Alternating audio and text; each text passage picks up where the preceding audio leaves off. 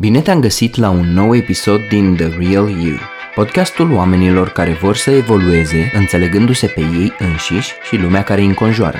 Astăzi vom vorbi despre tulburarea de personalitate antisocială, iar scopul meu este ca până la final tu să înțelegi ce e în mintea psihopaților și cum să te ferești de ei în viață și în business. Hai să începem!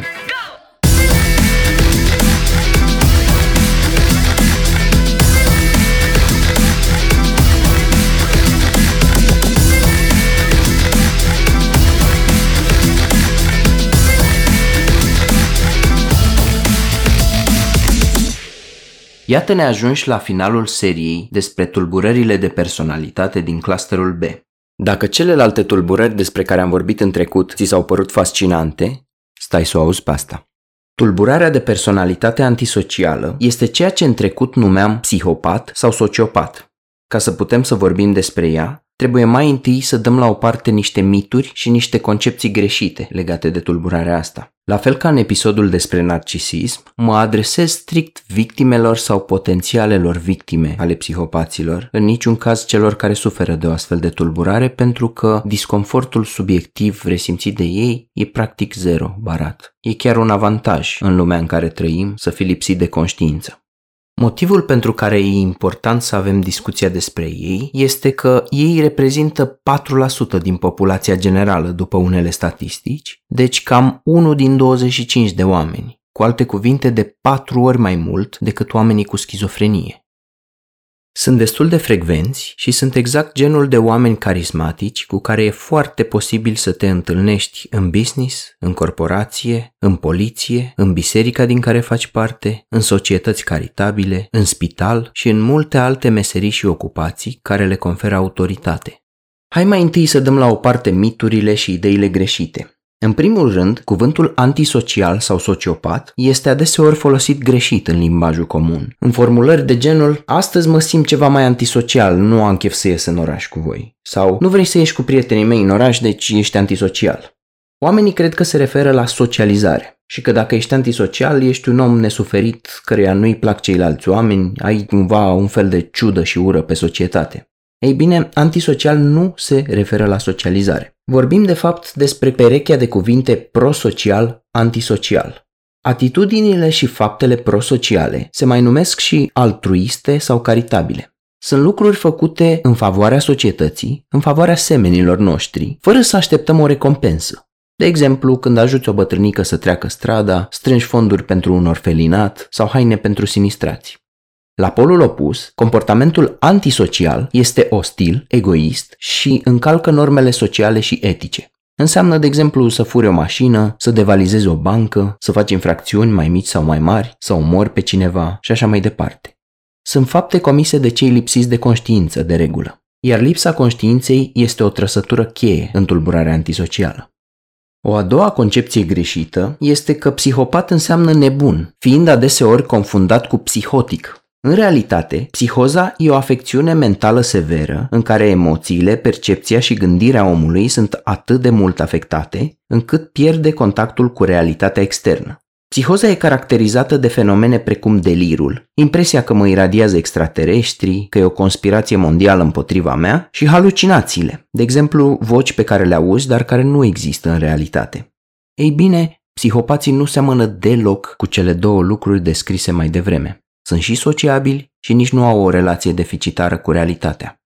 O a treia concepție greșită, răspândită de filmele de la Hollywood, gen Tăcerea miilor sau Criminal Minds, este imaginea psihopatului ca fiind exclusiv acel criminal în serie care dă cu cuțitul și are cadavre în porbagaj sau în debara. Realitatea e că personalitatea umană e foarte complexă, iar tulburarea antisocială poate sau nu să includă componenta sadică, în realitate, există mult mai mulți psihopați non-violenți decât psihopați violenți.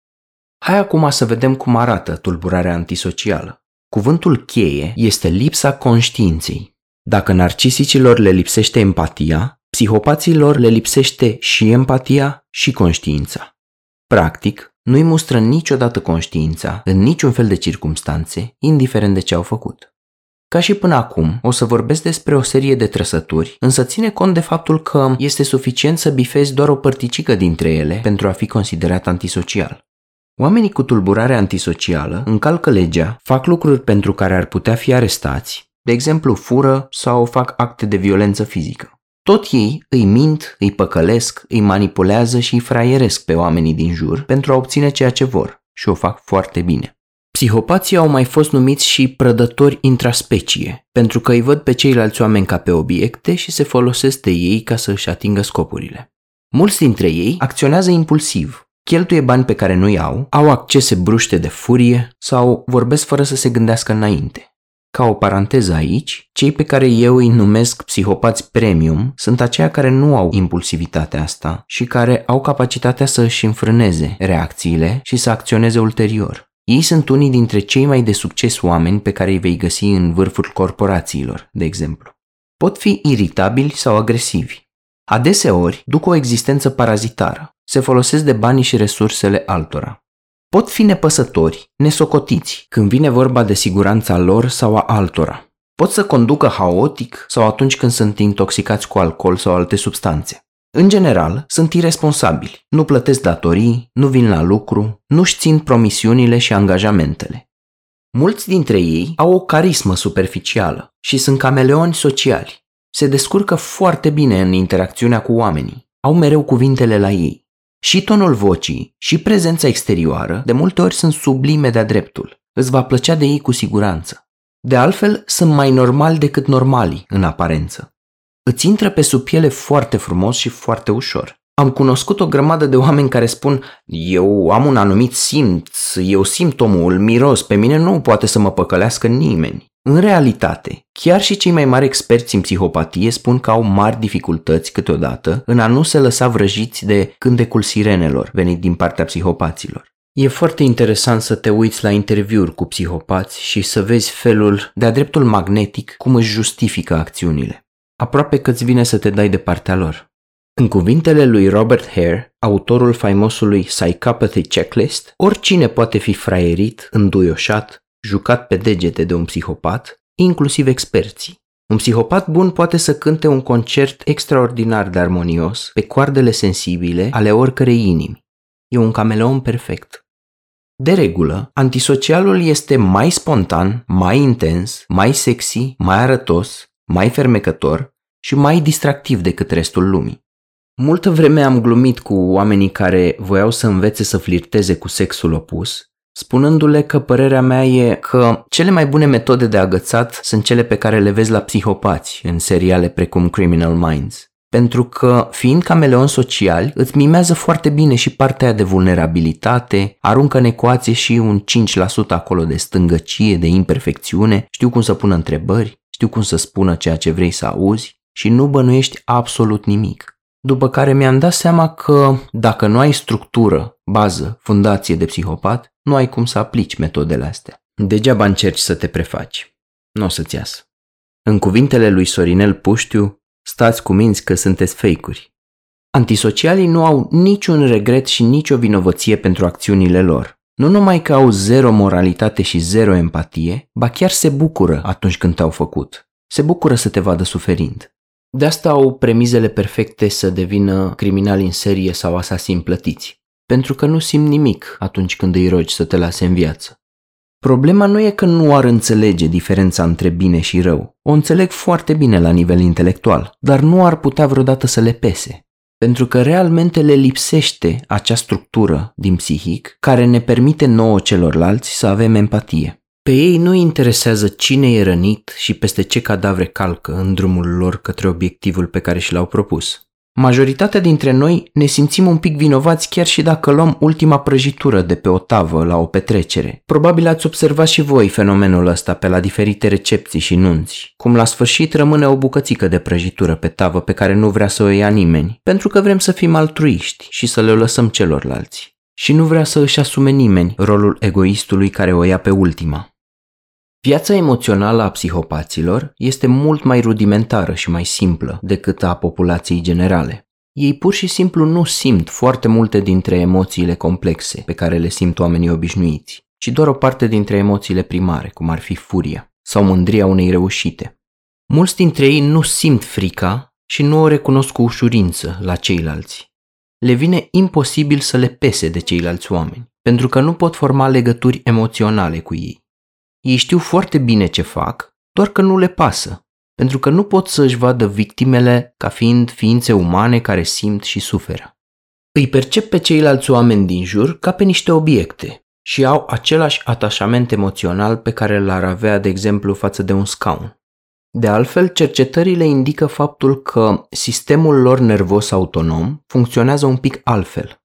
Robert Hare, unul dintre cei mai mari cercetători ai fenomenului, povestește cum atunci când a făcut prima oară o cercetare folosind electroencefalogramă, a observat niște patternuri de-a dreptul curioase și particulare la cei care aveau tulburare antisocială. Iar atunci când a trimis articolul spre publicare într-o revistă științifică, i-a fost inițial respins, pentru că experții din colectivul de acolo au spus că undele alea nu aveau cum să vină de la niște oameni erau imposibile, erau mult prea tipice.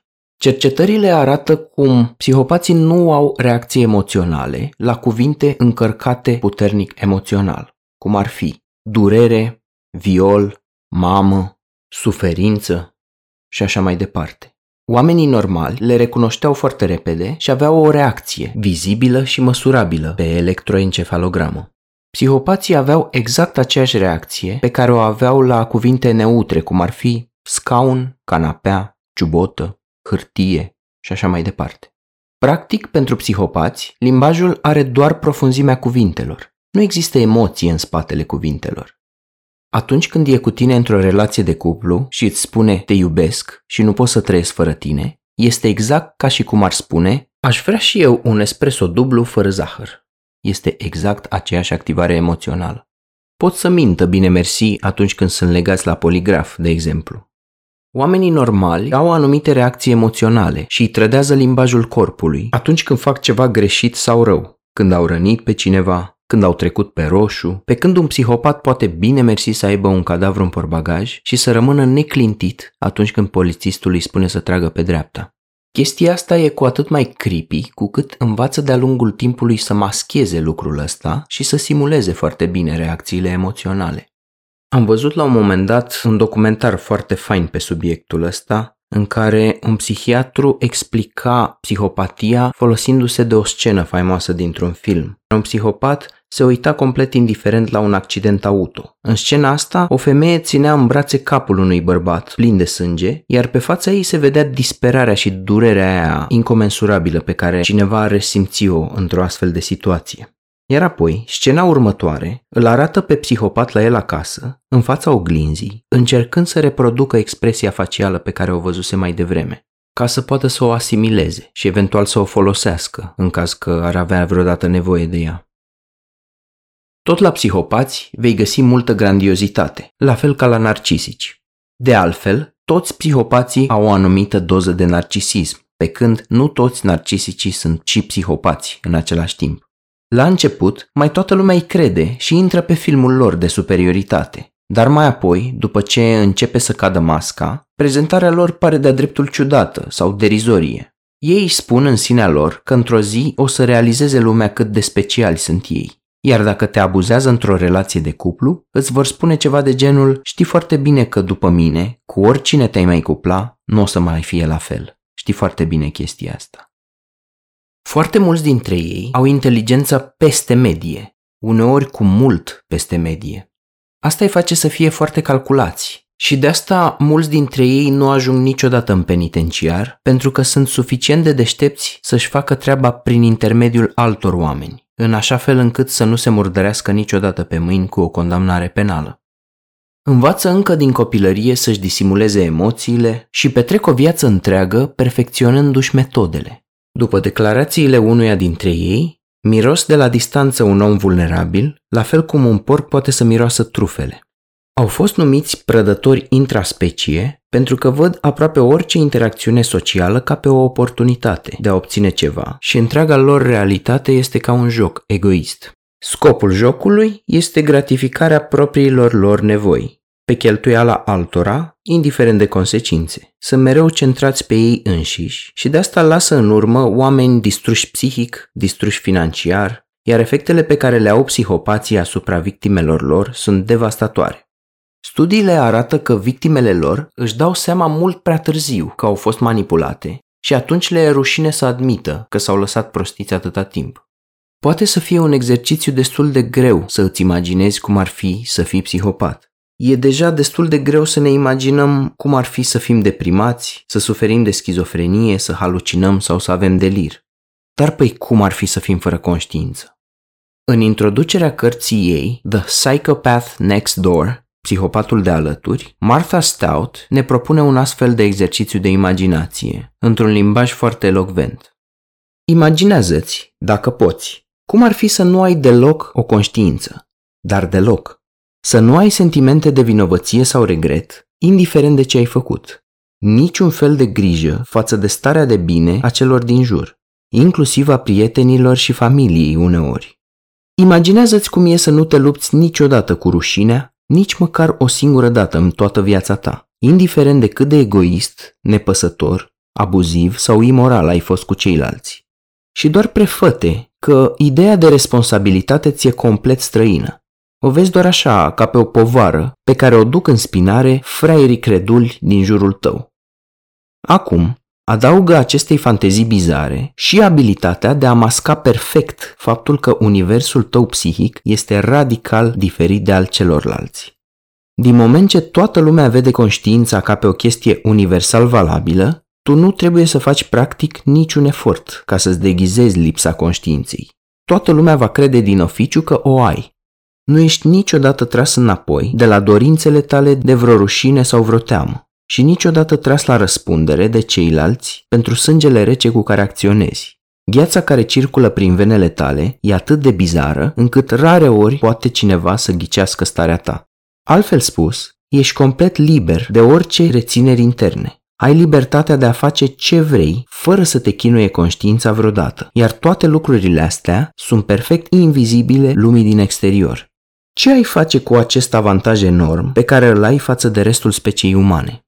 Răspunsul la întrebarea asta poate varia atât de mult în funcție de gusturi, preferințe, nevoi, încât rare ori doi oameni fără scrupule vor fi identici. Spectrul manifestărilor este, așadar, cât se poate de divers. Autorul cărții Wisdom of Psychopaths spune, dat fiind cât de complexă este personalitatea umană, hai să ne închipuim împreună tabela de mixaj a unui DJ sau a unui inginer de sunet care se ocupă de sonorizarea unui concert. Închipuiți-vă toate butonelele alea pe care le are dispuse de la stânga la dreapta, pe care poate să le dea mai tare sau mai încet. El face o paralelă între tabela asta de mixaj și felul cum este structurată personalitatea unui om. Pentru că fiecare dintre noi vine cu o configurație unică.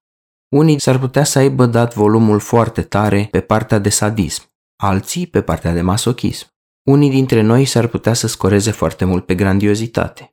Unii dintre noi s-ar putea să fie foarte pasionați de bani și posesii materiale, alții de puterea și influența pe care o au asupra altor oameni. Tocmai din cauza asta e nevoie să trecem dincolo de clișeul criminalului în serie și să ne îndreptăm atenția către toți ceilalți psihopați care trăiesc printre noi. Unii dintre ei își aleg o carieră de șarlatan, însă nu orice șarlatan e și psihopat, doar cei mai abili dintre ei. Alții devin lideri carismatici de secte dubioase.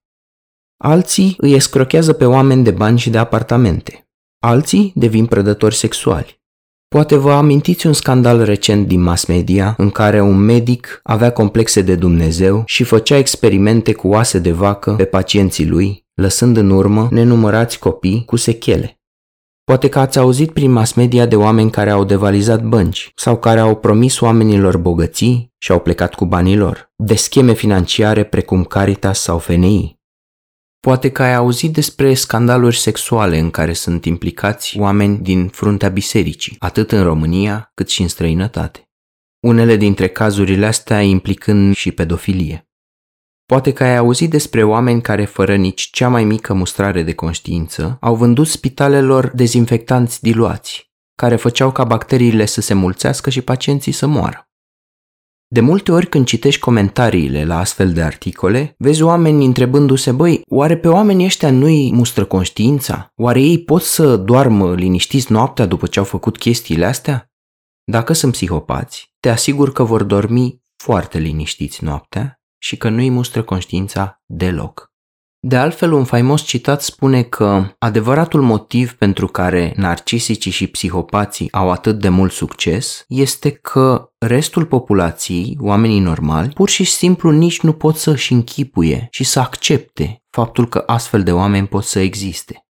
De aceea nu e lucru rar să găsești psihopații în poziții cheie, în poziții înalte din politică, mass media, în domeniul financiar, în afaceri, ba chiar în poliție și în cabinete de psihologi și psihiatri, printre preoți, printre avocați, printre lupii de pe Wall Street care îi fraieresc pe oameni să investească în lucruri lipsite de valoare, cu bună știință, iar lista poate continua bine mersi. Într-adevăr, ce ai auzit mai devreme e o idee destul de înfricoșătoare și te asigur că e la fel de reală.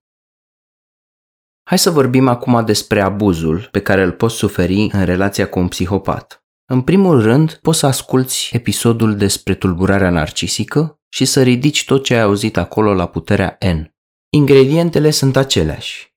Bombardamentul cu iubire, love bombing, gaslighting, denaturarea adevărului, folosirea măștii și a carismei. Abuzul din partea unui psihopat este cam cel mai rău dintre toate posibile. E devastator.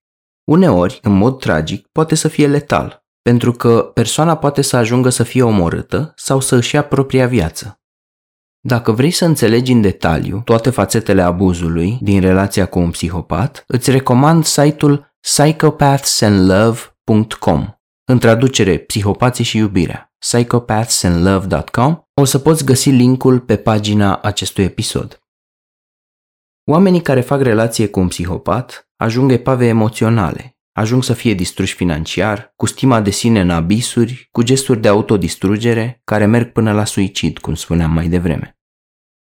Unul dintre cele mai urâte cazuri despre care am auzit personal este o tipă care a fost constricționată fizic, închisă într-o debara, bătută, umilită, uneori legată cu o cătușă de un calorifer și așa mai departe.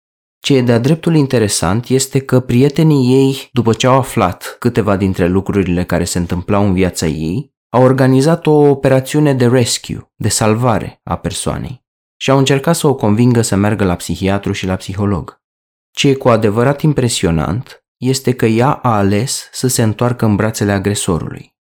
Este un exemplu clasic de trauma bonding, de legătură traumatică dintre victimă și agresor ați putea să fiți de-a dreptul surprinși dacă v-aș spune ce fel de om era în viața de zi cu zi, în ce domeniu lucrează și ce funcție ocupă. Pentru că era departe de stereotipul femeii cu basma și fără dinți care mănâncă mereu bătaie de la soțul bețiv. Și de aceea mulți oameni ajung să se întrebe, dar cum de e posibil așa ceva? Ei bine, la mijloc e vorba despre vulnerabilități emoționale foarte adânci. Uneori, vulnerabilitatea la abuz nu ține nici de nivelul de inteligență, nici de funcția pe care o ocupă omul. De multe ori, psihopații folosesc condiționarea ca să-și controleze victimele. La fel cum câinele lui Pavlov saliva atunci când auzea un clopoțel, sau cum porumbeii lui B.F. Skinner dezvoltaseră echivalentul superstițiilor de la oameni, și ființele umane pot fi controlate prin condiționare. După cicluri repetate de devalorizare și batjocorire, oamenii ajung să internalizeze vocea diabolică și cuvintele vitriolice care le-au fost adresate. Uneori ajung să le audă literalmente în mintea lor, în mod repetat, și de aceea ajung să se recupereze foarte greu. În mod normal, în seria cu tulburările de personalitate vorbeam și despre terapie, însă aici despre ce terapie să vorbim? Psihopații nu au nevoie pentru că sunt foarte ok cu ei așa cum sunt. Au o satisfacție de viață crescută. Nu există niciun fel de disconfort subiectiv. Nu resimt niciun fel de deranj, din contră. Nu ai avea de ce să ceri terapie pentru faptul că nu ai conștiință, nu simți rușine, nu simți vinovăție și multe alte emoții cu care populația generală pare să fie împovărată. Din cauza asta, ei nu ajung aproape niciodată într-un cabinet de psihoterapie, cu excepția cazurilor când vin să își trateze consumul de substanțe sau alcoolismul, ei ajung la psihiatrie doar atunci când îi obligă tribunalul sau când au ceva de câștigat din terapie, cum ar fi, de exemplu, intră în terapia de cuplu ca să își manipuleze partenerul. În momentul de față, ei reprezintă o enigmă pentru psihoterapie și pentru psihiatrie. E imposibil să instalezi empatie în creierul cuiva, în condițiile în care se pare că ei nu au nici măcar suportul neurologic pentru așa ceva. Din același motiv, nu există nicio pastilă, niciun tratament medicamentos care să poată să facă asta.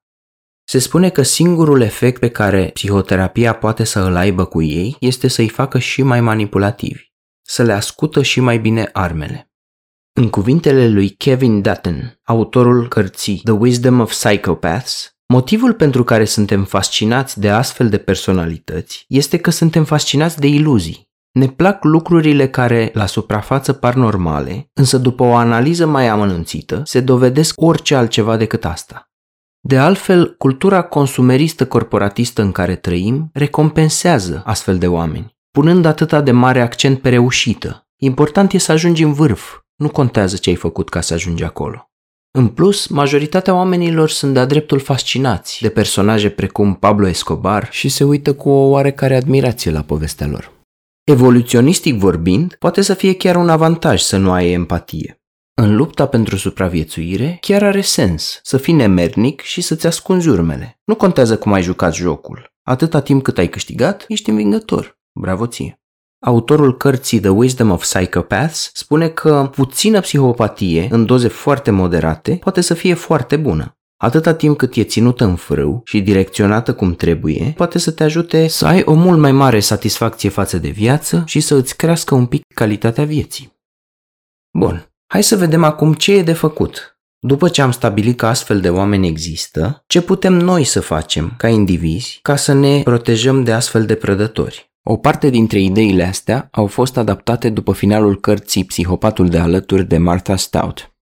În primul rând, dacă ești într-o relație de cuplu cu un psihopat, evadarea ta va trebui să fie foarte bine planificată și calculată. Am să public în scurt timp un articol despre evadarea din relații toxice, iar articolul va fi scris plecând de la premiza cea mai sumbră, și anume că te afli într-unul dintre cele mai grave cazuri.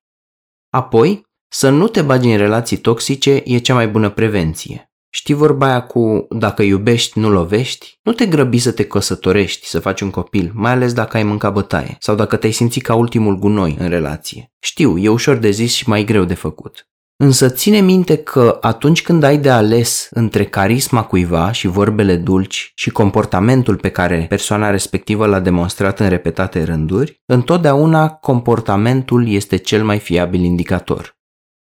Dă-ți voie să pleci și învață să te valorizezi și să cultivi o viață normală și o relație bună cu tine însuți. Cei mai mulți oameni care cad pradă psihopaților au credințe de tipul nu merit să fiu iubit și un nivel de masochism extraordinar și o percepție de sine care a suferit în ultimul hal.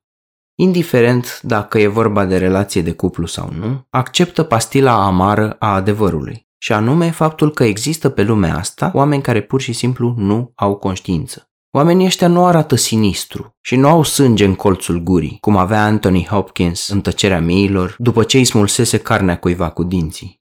Ei sunt oameni la fel ca și noi. Te întâlnești cu ei la coadă la supermarket. Arată la fel ca tine și se comportă la fel ca tine.